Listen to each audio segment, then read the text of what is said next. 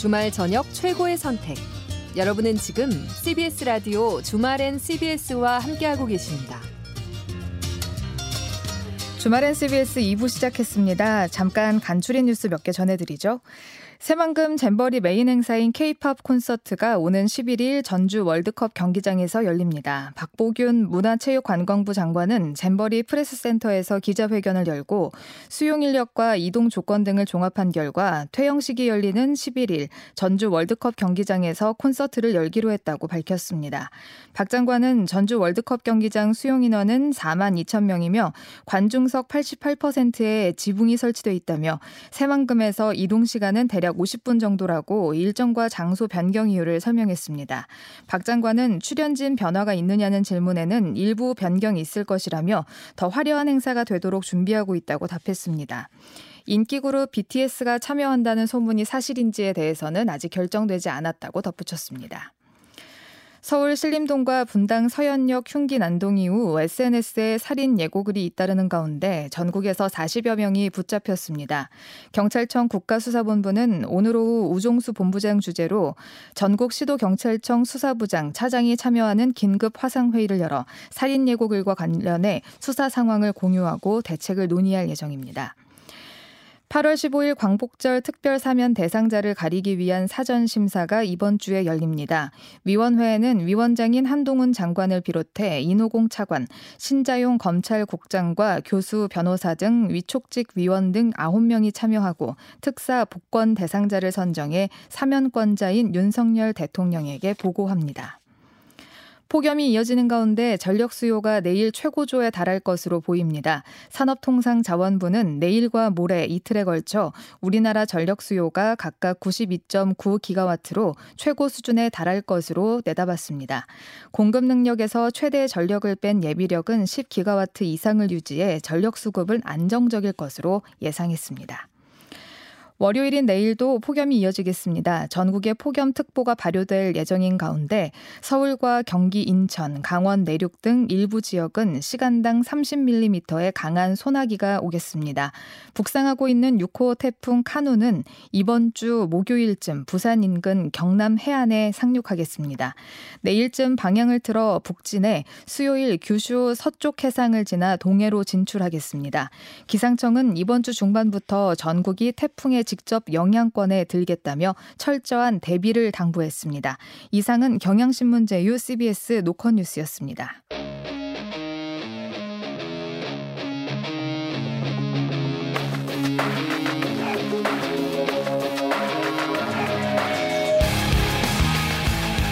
세계를 깊고 넓게 보는 시간 Deep and Wide 국제문제평론가 임상훈 인문결 연구소장과 함께합니다. 어서 오세요. 네, 안녕하십니까. 네, 어, 오늘 시작에 앞서서 속보가 들어와서 하나 소개하고 가겠습니다. 네. 파키스탄에서 기차 사고가 있었다고요? 네, 그렇습니다. 오늘 벌어진 사고입니다. 네. 아, 파키스탄 남부에서 그 기차 탈선 사고가 좀 있었네요. 예. 어, 그래서 그 15명이 사망을 했고 네. 이 부상자는 그 언론에 따라서 좀 다르게 나오는데 네. 워낙 지금 긴박하게 방금 벌어진 일이라서 언론에 따라서 40명 부상, 50명 음. 부상 네. 좀 엇갈리고 있습니다. 네. 그 남부 카라치에서 아보타바드로 가던 열차였는데 이게 그 탈선을 해서 그 여덟 량이 그 밖으로 탈선했다고 합니다. 음. 그래서 사망자는 더 늘어날 수 있고 네. 좀더 지켜봐야 되는데 이 파키스탄에서 최근에 얼마 전에 지난달 30일에도 큰 사고가 있었거든요. 어, 네네. 아, 그때는 그 정치 행사장에서 그 테러로 보이는 폭탄물이 터져가지고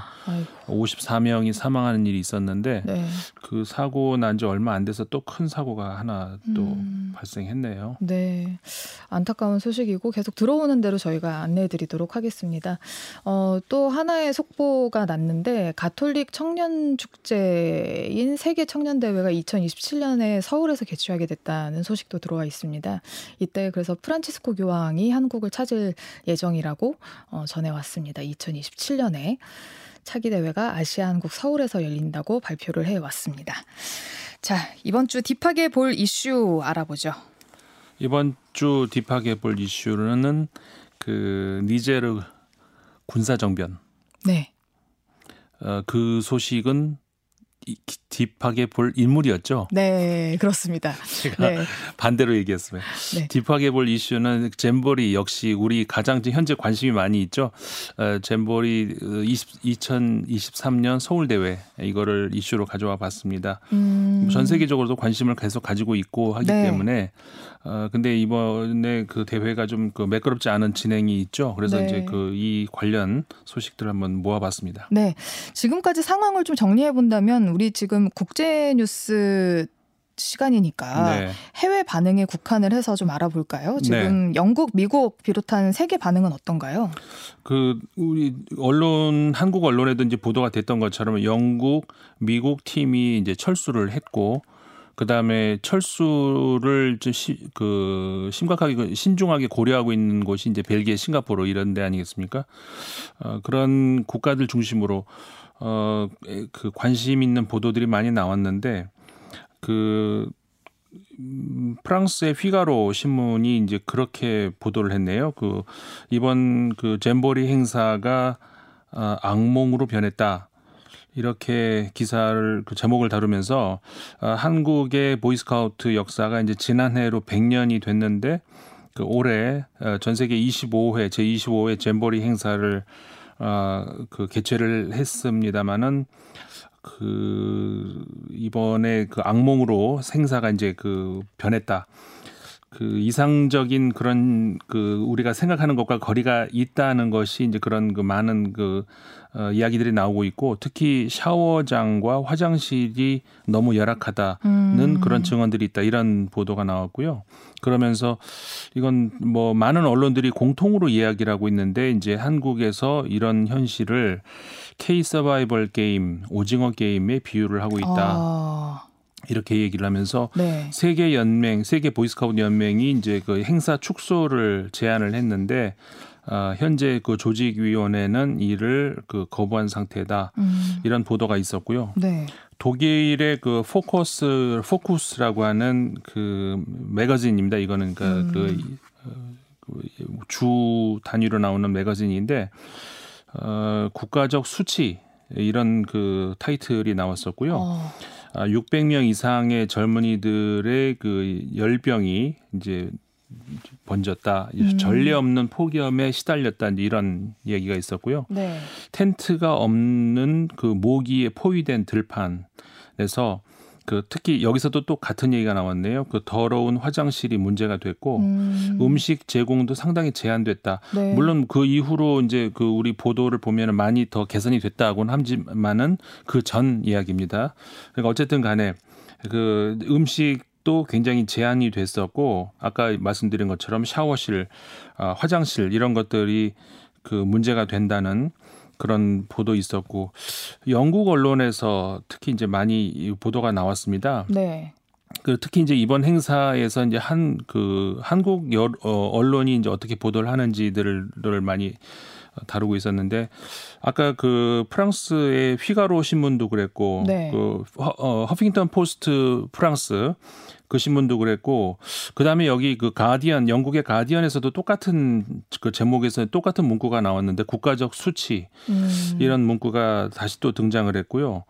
어 참가자의 말들을 이렇게 모아서 이렇게 그 증언을 많이 하고 있는데 네. 끔찍했다 아이고. 그런 증언들이 많이 나왔습니다. 네.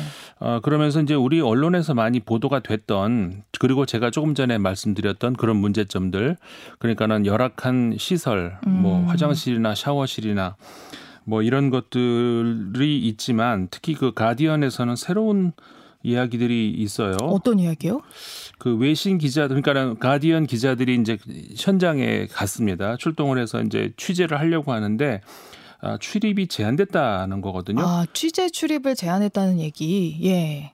그래서 어 직접 그 영국의 참가자들 젊은이들에게 가서 취재를 하려고 할 때 그 갈 수 있는 지역과 갈 수 없는 지역이 이렇게 나눠져 있었다는 거예요. 그러니까는 음. 제한 허가 된 구역만 아, 갈 수 있다는 것인데 북한식도 아니고 이거는 좀 그 문제가 있지 않은가 이런 음. 북한의 기자들 취재 가면 이런 식 아닌가요? 음. 뭐 그런 얘기가 있습니다. 그러면서 그, 그, 마찬가지 샤워를 하려면 한 시간을 기다려야 된다는 어. 그런 증언이라든가 어, 화장지가 없다는 이런 것들. 음. 어, 그런데 이제 그 이외에 그 긍정적인 반응들도 나왔었거든요. 뭐 이 정도면 괜찮다. 어. 뭐 예를 들어서 어, 원래 스카우트 정신이라는 것이 좀 이런 열악한 환경을 참고 이겨야 되는 거니까 뭐 이렇게 할 수도 있다. 네. 이런 긍정적인 반응이 나왔는데 네. 문제는 그 다음이에요. 나중에 그러니까 아까도 말씀드렸잖아요. 그 보도 그러니까 취재를 하러 가면은 제한된 구, 그러니까 허가된 구역만 갈 수 있다는 거 아닙니까? 네, 네. 그리고 갈 때도 그 관계자가 옆에 같이 따라간대요. 네. 취재를 할 때. 예. 그래서 이제 그런 이야기들이 나왔는데 나중에 이제 그 취재를 마치고 돌아갈 때 네. 그 인터뷰에 응했던 영국 이제 청소년들이 몰래 따라와 가지고 예. 기자들한테 따로 얘기를 해준다는 거죠. 그러니까는 그 에스코트를 해주는 그 앞에서는 긍정적인 말을 할 수밖에 없고 네. 사실은 아까 내가 말했던 것들이 조금 어, 많이 내가 좀 과장한 거다. 그러면서 별도로 이야기를 했다는 거죠. 어. 그러니까 취재에서마저도 문제가 있었다는 겁니다. 네, 그 문제가 있네요. 예. 네. 이거는 가디언 신문의 보도가 사실이라면 이거는 상당한 문제가 또 다른 차원에서의 문제가 있어 보이고요. 그럼요. 그 왜곡에 있는 거니까요. 네. 예. 어 그러면서 그 수- 이런 보도도 같이 나왔습니다. 수십 명의 한국인들이 주최 측을 대신해서 사과를 하고 있다. 아. 그러니까 인터넷상에서 네. 어, 한국을 대표해서 미안하다 이런 글들이 많이 올라온 모양이에요. 가서 그 우리나라 누리꾼들이 남의 나라 그 인터넷 신문 이런 데 가서 댓글을 영어로 네. 그 자국 언어들로 바꿔가지고도 달고 있다고 하더라고요. 그러니까 그 왜 그런 말도 있잖아요. 부끄러움은 우리 몫이냐. 네. 왜 국민들이 그걸 사과를 해야 되죠? 고생들 많으십니다. 그러면서 이그 생태학적 재앙이었던 그 메리 프로젝트에 대한 대규모 투자 약속이 있었는데 음. 거기에 대해서 거의 결실이 없었다. 사실 그 새만금의 이 이번 행사를 그, 어, 개최를 하겠다고 하면서 처음에 이제 프로젝트로 제시했던 사진 같은 거 보면은 녹지로 되어 있거든요. 네. 굉장히 예쁘게 되어 있는데 사실 지금 우리가 보고 있는 새만금은 전혀 그렇지가 않죠. 네. 뭐 이런 것들이 그러니까는 그, 그현 정부는 어, 계획 단계에서부터 책임이 있다면서 전 정부의 책임을 돌리고 있다라고 가디언이 그쵸. 어, 보도를 하고 있는데 네. 사실 이것도 이제 좀 문제가 있는 것이 이미 그 조직위원회에서 이 올해 이상 기후로 너무 더워질 것 같다라는 것이 이야기가 나오면서 지난 6월 초에 93억을 추가로 저 요구를 했거든요. 이번에 이상민 장관이 이렇게 물 틀었는데 어 온수가 나오는군요. 이거 우리 보도에 나왔 었잖아요. 네. 그만큼 이제 그 열- 열악한 상황에서 그 추가로 요구를 했는데 6월 말에 어 여가부에서 20억만 지원이 됐다고 합니다. 음. 그러면서 이제 어 전북도 조직위 위해서 이제 그 자체 예산으로 겨우 조금 더 추가를 하는 그런 정도였는데 결과적으로 이번에 이 사건이 이제 이렇게 커지면서 추가 예산으로 정부가 69억 원을 다시 추가로 하지 않았습니까? 여가부에서도 어, 또 자체 예산으로 9억을 투자를 하고 그러면은 6월 말에 했던 20억하고 합치면 98억 원이 돼요. 네. 그럼 처음에 6월 초에 93억 달라고 했을 때보다 더 늘어났잖아요. 그러니까 빨리 해- 하지. 그때. 그러니까 졸속 행정이라는 것이 다시 한번 드러나. 그래서 이게 뭐 전 정부 책임으로 돌릴 만한 문제는 아닌 것 같다. 음. 이런 이야기를 또 한번 할 그리고 수밖에 전 없습니다. 정부한테 돌릴 거면 저기 노태우 정권까지 가야 됩니다. 단군 할아버지까지 가야 네. 되지 않을까요? 자, 잼버리 대회 알아봤고요. 오늘 잼버리 얘기를 너무 많이 해가지고. 네. 자, 이번에 딥하게 볼 인물 아까 살짝 얘기해 주셨는데. 네. 네, 누굽니까?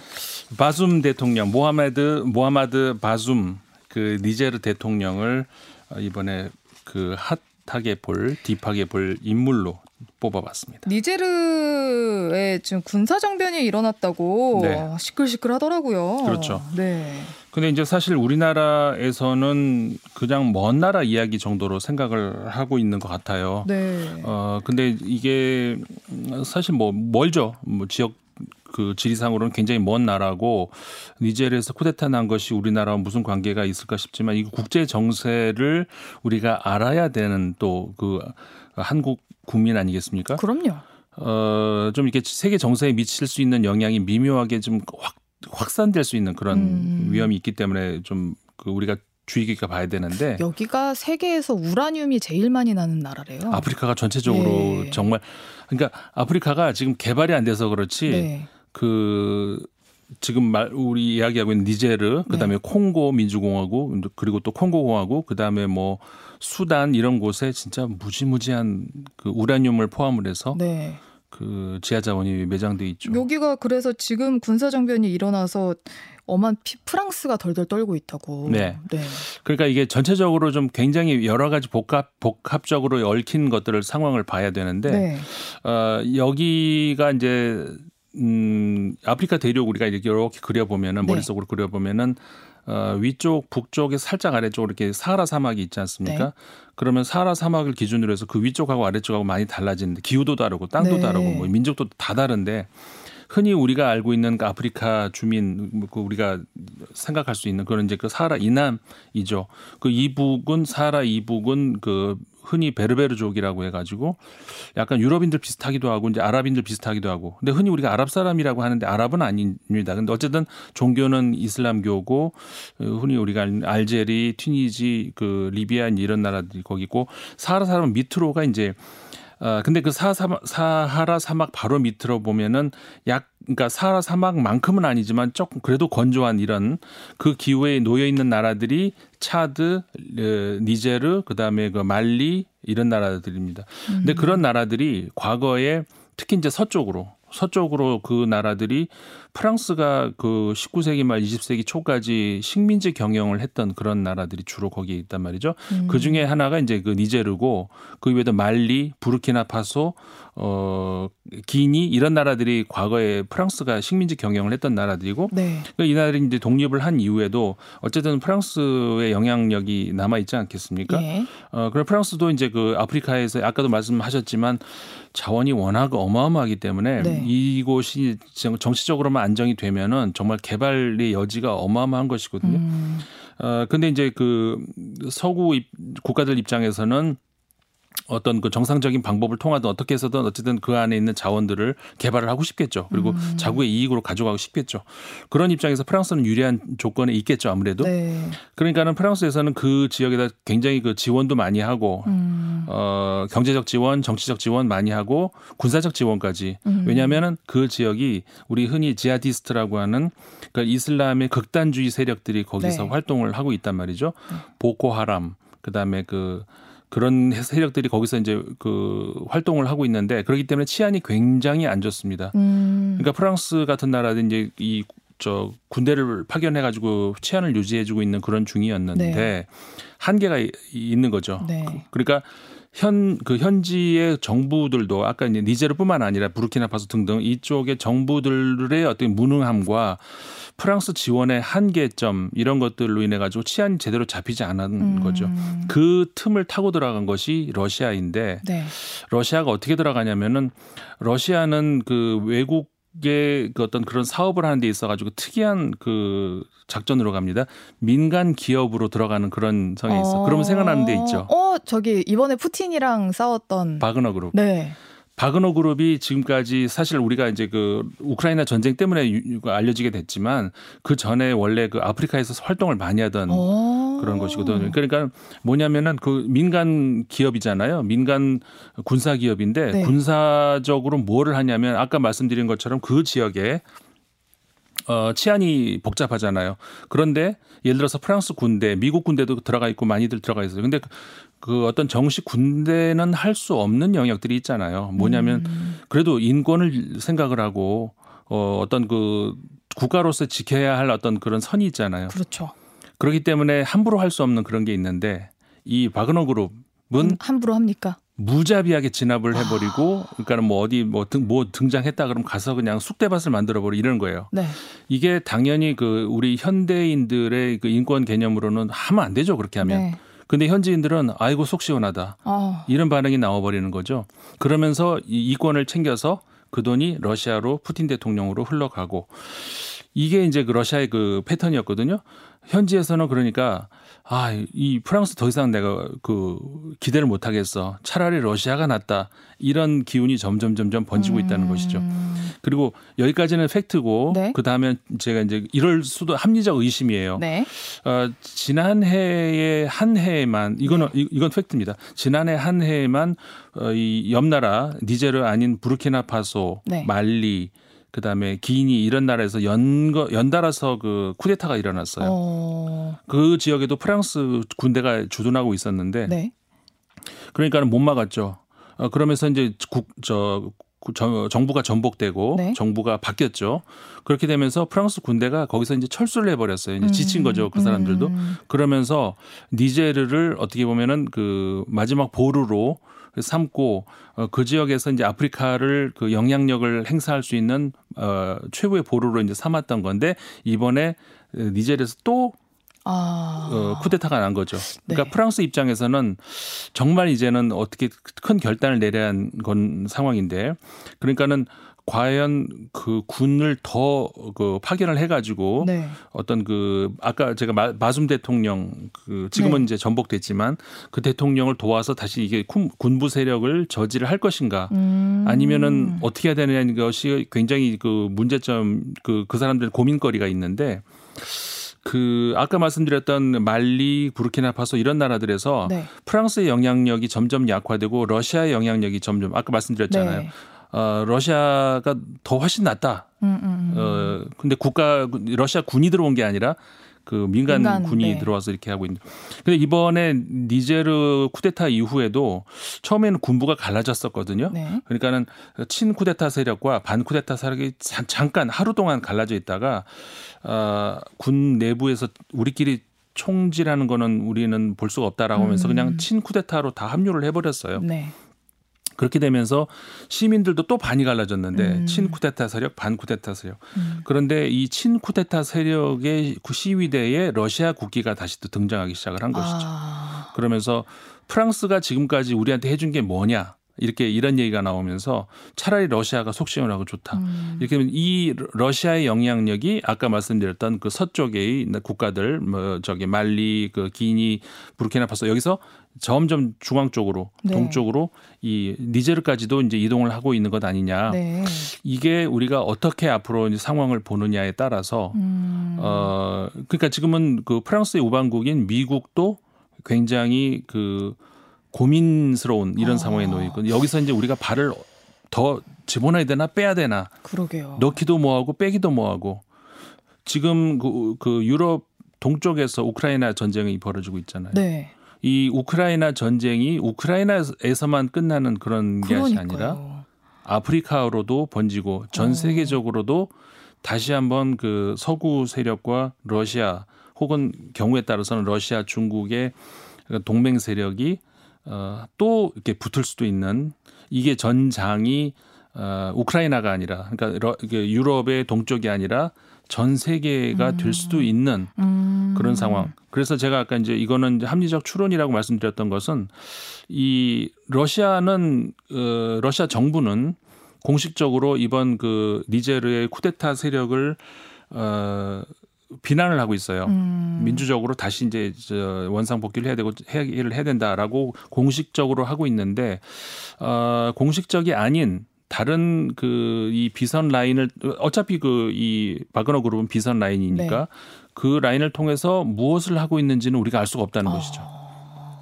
그러면서 어, 점점 그 러시아의 영향력이 러, 그 어, 아프리카에서 커지고 있다는 것 음. 이것이 어떻게 보면 미국 입장에서 프랑스 입장에서는 굉장한 고민거리가 되고 있다. 네. 이렇게 어, 지금 그 아프리카의 상황이 좀 음. 복잡하게 흘러가고 있습니다. 이제 겨울이 다가오잖아요. 네. 전 프랑스 입장에서는 더 불편하게 볼 수도 있는 것이 지금 러시아랑 우크라이나가 싸우고 있으니까 근데 러시아에서 이제 천연가스가 많이 나는데 네. 그것도 지금 묶였잖아요. 네. 근데 핵 발전을 지금 하는 나라가 프랑스인데 프랑스에서는 우라늄이 많이 나는 사실 니제르도 이번에 이렇게 막히게 되면 네.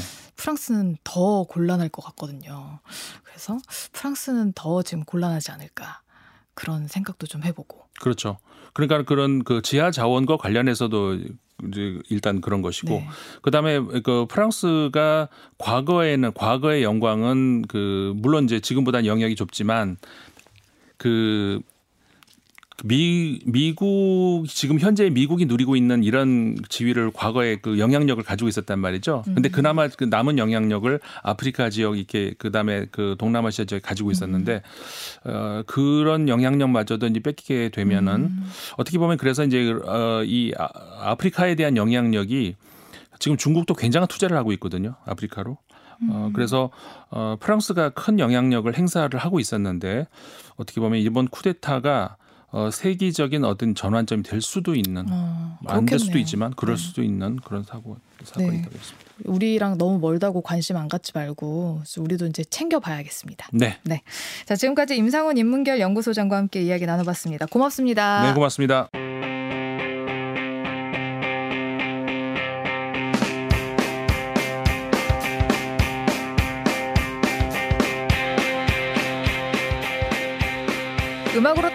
세계 여행 히미넴의 음악 여행 이미윤 음악 전문 기자와 함께합니다. 어서 오세요. 안녕하세요. 네, 어 오늘은 현장으로 못 떠나셨네요. 현장이요? 네, 아, 저요. 현장에 있다가 어, 급하게 호출돼서 왔습니다. 예 네. 그렇군요. 오늘 떠나볼 여행지는 어디입니까? 어, 지난 시간에 이제 노르웨이 여행하면서 네. 뭐 거의 북극권 언저리까지 갔다 왔는데요. 네, 어, 그렇게 뭐 북쪽으로 끝없이 가지 않아도 어, 노르웨이 트롬스에 못지않게 시원한 곳을 제가 찾아냈습니다. 어디요? 바로 적도를 가로질러서 남반구로 가면 네, 이게 시원하겠다 싶더라고요. 이 어. 계절이 반대가 되잖아요. 네, 네, 그래서 남반구를 대표하는 나라죠. 호주. 오스트레일리아. 오스트레일리아죠. 예, 계절이 이제 반대니까 아마 지금 겨울일 거예요, 호주는. 말 그대로 8월의 크리스마스 같은 서늘함을 한번 음악으로 체험해 보면 어떨지 해서 네. 호주로 한번 떠나보겠습니다. 호주 하면 캥거루가 그렇죠. 먼저 떠오르고, 코알라. 네, 코알라가 떠오르는데 네. 유럽이나 아메리카 대륙에 비해 바로 떠오르는 음악 같은 건 없는 것 같습니다. 네, 일단은 뭐 대중들의 귀에 좀 익숙한 아티스트 그래도 좀 몇 분 계십니다. 호주의 자존심이라고 할 만한 락 밴드 ACDC 있고요. 기원전 기원후, 네, 교류 직류 네, 그리고 남반구 최고의 카리스마 로커라고 할 수 있는 닉 케이브라는 분이 있고 또 네. 호주의 마돈나로 불리는 카일리 미노그 등등등 뭐 이런 음. 분들은 좀 익숙하실 거예요. 네. 근데 또 호주가 또 이민자의 나라 아니겠습니까? 맞아요. 영연방 국가여가지고 영국의 영향도 좀 발음도 비슷하고. 맞아요. 네. 그래서 사실 어떻게 보면은 조금 안타까울 수도 있는 게 1970년대까지만 해도 영국의 뭐 문화적인 식민지다라고 할 수 있을 만큼 뭐 음악은 물론이고요. 문화 예술 전반에서 사실 영국 본토의 강한 영향력 아래에 있었습니다. 음. 어, 물론 이제 서구인들이 이주하기 전에 원주민이 있었죠. 에버리진이라는 분들이 있었는데 이 전통 문화도 상당히 힘이 셌어요. 음. 어, 일단 디저리두라는 악기가 있습니다. 굉장히 큰 길고 큰 관악기인데 정말 독특한 음색을 갖고 있는 관악기인데요. 이 역사가 천 년이 된 악기예요. 우와. 그러니까 어마어마하게 오래된 거의 악기계에 살아있는 화석이다라고 네. 할수 있는 아직도 뭐 아주 널리는 아니지만은 상당히 많은 다양한 장르에서 이 디저리두의 음색이 독특하기 때문에 음. 어, 쓰이고 있습니다. 그리고 네. 이제 1970년대까지 좀 영국 문화의 영향이 좀 지배적이었다고 말씀드렸는데 이제 드디어 1970년대 중반에 어, 전 세계 하드락계를 이제 들었다 놨던 신흥 강자 ACDC가 등장을 하면서 호주의 이름을 좀 만방에 알렸고요. 1980년대에는 이 밴드 락 밴드죠. 닉 케이브 앤 더 배드 시즈라는 팀이 이 리더 닉 케이브의 카리스마와 함께 이제 등장을 하면서 어, 호주의 어떤 뮤직 파워를 알려갔습니다. 네. 호주의 역사가 꽤 오래된데 악기도 세상 천년이나 됐는데 네. 알려진 거는 호주 음악이 알려진 거는 70년대, 80년대 돼서야 알려지기 시작했다는 건 되게 의외인데요. 그렇죠. 그때 뭐 인터넷도 없고 이런 때인데도 불구하고 사실 TV도 뭐 다 이제 영국 TV, BBC 이런 거 중계해서 보고 음. 그러다 보니까는 영국 차트가 곧 호주 차트가 되는 뭐 음, 이런 음. 동, 뭐 동기화가 된 요즘 말로 하면 네. 그런 상황이었었는데 이 물론 그 전에도 호주 출신으로 두각낸 두각을 나타낸 스타들이 있기는 있습니다. 하지만 그 전성기에 활동했던 게 이제 호주가 아니었던 거죠. 왜냐하면 영어권이고 하니까 조금 잘 된다 싶으면 영국이나 미국으로 진출을 빠르게 했습니다. 대표적인 팀이 비지스라고 음. 할수 있겠죠. 비지스 하면은 뭐 How Deep Is Your Love라든가 뭐 음. Stayin' Alive, 뭐 Holiday 이런 곡들 명곡들이 너무나 많은데 이 베리 깁, 로빈 깁, 모리스 깁 이 깁 형제들이 주축이 된 네. 팀이에요. 태어난 건 영국입니다. 음. 그런데 어린 시절에 호주로 이주를 해서 팀 활동을 하면서 호주에서 먼저 인기를 얻기 시작했고요. 네. 우리나라에서도 왜 예전에 이제 사람은 나면 서울로 보내고 말은 나면 제주로 보낸다라고 네. 했잖아요. 네. 이제 호주에서 뭔가 잘하면 영국으로 보냅니다. 어. 그래서 이분들도 호주에서 좀 잘 되고 영국에서 좀 먹힐 것 같다 이러니까는 바로 영국으로 건너가서 어. 사실 너무 큰 성공을 거뒀기 때문에 네. 지금은 오히려 영국 팀으로 알려져 있죠. 에어 서플라이도 사실 비슷한 경우예요. 에어 서플라이도 너무 세계적인 팀인데 네. 이 팀은 이제 원래가 시드니 출신입니다 멤버들이. 근데 음. 시드니에서 어느 정도 잘 돼서 어, 미국 투어를 갔다가 거기 이제 LA에 주저앉아 버렸죠. 그래서 거의 미국 팀 비슷하게 또 활동을 했던 그런 팀입니다. 저도 호주에 있었습니다. 어디 계셨어요? 시드니에. 어, 어떤 일을 하셨습니까? 아, 저는 한 일주일 정도.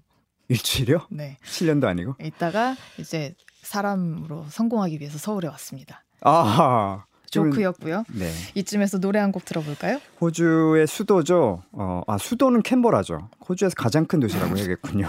네. 잘못 말씀드렸네요. 네. 시드니에서 이제 결성된 희대의 락 밴드라고 할 수 있고요. ACDC입니다. 뭐 우리말로 하면 교류 직류인데 네. 이 밴드명에 걸맞게 정말 일렉트릭 기타의 떠들썩한 그 리프 그리고 보컬의 포효로 가득한 아주 악동 같은 음악으로 유명한데요. 이 두 살 터울 형제입니다. 말콤 영, 앵거스 영. 이분들이 주축이 돼서 1973년에 결성이 됐어요. 예전에 아마 이 시간에도 한번 들은 적 있는 것 같은데 Back in Black이라는 곡 음. 그리고 사실 영화 아이언맨에 이분들의 곡들이 많이 쓰이면서 또 새로운 전성기를 맞기도 했는데요. 또 Thunderstruck, 또 Highway to Hell 이런 락 팬들에게는 정말 어, 아주 상징적인 송가와 같은 그런 곡들을 많이 남겼습니다. 그래서 기독교 방송에서 들을 곡은 또 아니긴 하네요. 어 그렇죠. 이 곡이 이제 유명한 건 레드 제플린의 Stairway to Heaven과 약간 수미상관처럼 여긴 또 Highway to Hell이라서 네. 뭐 대표적인 명곡인데 뭐 거기서 Heaven도 그렇고 여기서 Hell도 약간 은유적인 의미이기 때문에 어. 네 어쨌든 Back in Black은 지난 시간에 또 들은 것 같아서 네. ACDC의 뭐 Highway to Hell이라는 곡으로 음. 시원하게 준비를 해봤습니다. 알겠습니다. 이 노래 잠깐 듣고 오죠. 들으면서 네. 한편으로는 이제 내용과는 상관없이 음, 사분의 사박자 네, 권사님들 박수치기 딱 좋은 찬송가 같은 느낌이었습니다. 어, 부흥회 같은 느낌. 네. 어, 무릎 치면서 듣기 좋은. 아 ACDC가 이게 또 장점이자 뭐 어떤 분들은 단점이라고도 해요. 이 어. 정직한 사분의 사박자, 네. 미디엄 템포에 어, 이걸로 거의 뭐 몇십 년을 우려먹고 계셔서 박수치기 너무 좋더라고요. 네. 네. 너무 신나기도 하면서 뭐 일부 또 평론가 분들은 ACDC는 뭐 한 다섯 곡 가지고 한 500곡 만드는 것 같다 뭐 이런 얘기도 음. 하는데 뭐 너무 조- 잘 만들기 때문에요. 네. 네. 드럼 치기도 좋을 것 같고. 그러니까요. 네. 자, 그리고 아까 호주의 마돈나라고 했던 카일리 미노그도 익숙한 분들 많으실 것 같은데. 맞아요. The Loco-Motion이라는 곡도 있었고 캔게츄 아로마이 헤드라는 곡도 너무 유명한데 호주 멜버른 출신의 팝스타입니다. 뛰어난 미모 그리고 무대 매너로 이제 유명한데 이 작은 거인이에요. 그러니까 몸집은 굉장히 작은데 폭발적인 가창과 무대 매너를 와. 뿜어내는 분이고요. 네. 예를 들면 이제 마돈나도 굉장히 단신입니다. 161cm로 알려져 있어요. 오. 레이디 가가가 155cm로 음. 알려져 있고 사실 이분들 실제로 만난 분들의 증언에 따르면 더 작은 것 같다는 얘기를 하는데 음. 카일리 미노고는 공식 적으로 되어 있는 신장이 152cm로 되어 있습니다. 그러니까 음. 정말 특히나 서구인으로서는 너무너무 작은 몸집인데 뭐 대단한 세계를 호령하는 팝스타가 됐다. 그것도 음. 호주에서 어, 아주 특기할 만한 일인 것 같고요. 네. 1990년대 후반 세기 말에 조금 그 호주 출신들이 두각을 나타냈던 적이 있어요. 그 Truly Madly Deeply라는 곡을 이제 세계적으로 히트를 시켰던 팝 듀오 세비지 가든이라는 팀도 있었고 Torn이라는 곡으로 인기 많이 얻었던 나탈리 임블리아라는 또 미모의 팝스타가 있었습니다. 그리고 호주 자국에서는 또 1980, 90년대 정말 대단한 락스타 지위를 누렸던 시드니 출신의 밴드 미드나잇 오일도 언급하지 않을 수 없습니다. 그렇군요. 어떤 곡을 들어볼까요? 사실 21세기 들어서도 상당히 많아요. 뭐 렌카도 있었고 Tones and I도 있었고 Dance Monkey로 유명한 뭐 테임 음. 임파라, 트로이 시반, 5 seconds of summer, 뭐 플룸 많은데 아무래도 21세기 호주 음악 자존심 대표하는 인물 하나가 있습니다. 바로 누굽니까? 작곡가이자 싱어송라이터 애들레이드 출신이고요. 시아라는 아, 싱어송라이터. Snowman. Snowman 네. 쉔들리에 본명은 시아 폴러고요. 작곡가로 사실 먼저 명성을 얻었는데 어, 카일리 미노그한테도 곡을 줬고 네. 뭐 비욘세, 리에나 이런 미국의 가수들에게도 곡을 많이 주면서 재능을 알렸습니다. 음. 이후에 좀 어떻게 보면은 뒤늦게 본인의 노래들 Chandelier라든가 Cheap Thrills 같은 곡으로 아주 인기를 얻기 시작했고 음. 독특한 헤어스타일 이렇게 앞머리 완전히 길러서 눈 안 보이게 덮어버리는 그 네. 스타일. 그래서 이제 시아의 어, 실제 실물을 물론 뭐 인터넷 찾아보면 나오긴 나옵니다만 잘 모르는 분들도 많아요. 워낙에 신비주의라서 음. 굉장히 수줍음이 많은 스타일인데 어, 정말 큰 인기를 얻었고 저도 한 몇 년 전에 미국에서 한번 시아 공연을 본 적이 있어요. 무슨 페스티벌에서 봤는데요. 아, 너무 강렬해서 뭐 헤드라이너도 아니었는데 음. 뭐 가장 강렬한 무대였어요. 오. 왜냐면은 그 무대 자체가 너무 큰 그런 무대고 화려한 무대였는데 갑자기 시아의 무대에서 불을 다 꺼버리고 네. 그 정말 그 핀 조명이라고 하죠. 스포트라이트만 몇 개 쏘고 현대무용가 한 세 분이 나와서 네. 그 무용으로 그 노래들을 표현하고 시아는 그냥 스탠드 마이크에 서서 한 시간 반 동안 미동도 안 하고 노래만 불렀어요. 와. 근데 정말 가장 감동적인 그 페스티벌에서 무대였고 특히 쉔들리에라는 곡이 나올 때는 정, 저는 정말 거짓말 안 하고 눈물을 흘렸습니다. 세상에나. 어떤 곡을 듣나요? 그래서. 바로 그 제가 눈물을 흘렸던 시아의 쉔들리에라는 곡 해봤습니다. 어.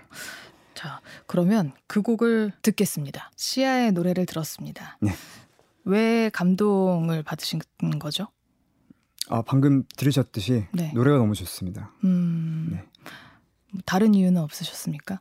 어 제가 아직 부족한 음악 기자이자 평론가임이 이럴 때 드러납니다. 왜요? 이런 곡에서 감동을 받을 때는요 이유를 도저히 설명할 수가 없어요. 아 그렇습니까? 네. 아, 다른 곡들도 있었을 텐데 뭐 특히 이 곡에서 눈물을 흘리신 이유가 어 일단 너무 좋아하는 곡이기도 하고 후렴구 터져 나올 때 네. 약간 이제 저는 항상 이 노래 들을 때 그런 생각이 들다, 들거든요.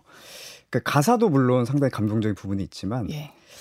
마치 뭐랄까요, 뭐 어떤 그 인간이라는 게 과거에 대한 후회와 미련과 또 미래에 대한 두려움 같은 게 있어서 현재를 제대로 즐기지 못하잖아요. 음, 근데 이 노래 후렴구가 탁 터져 나올 때는요. 그런 두려움 때문에 닫혀 있던 어떤 꽃망울 속에 있는 나의 어떤 현재 같은 게 확 터지면서 터져 나오는 것 같은 순간적으로 그런 느낌이 들어요. 그런 느낌. 쫙 펼치고 나오는 느낌. 그렇죠. 음. 아무것도 필요 없다 이 순간에 네. 이 노래와 나만 있을 뿐.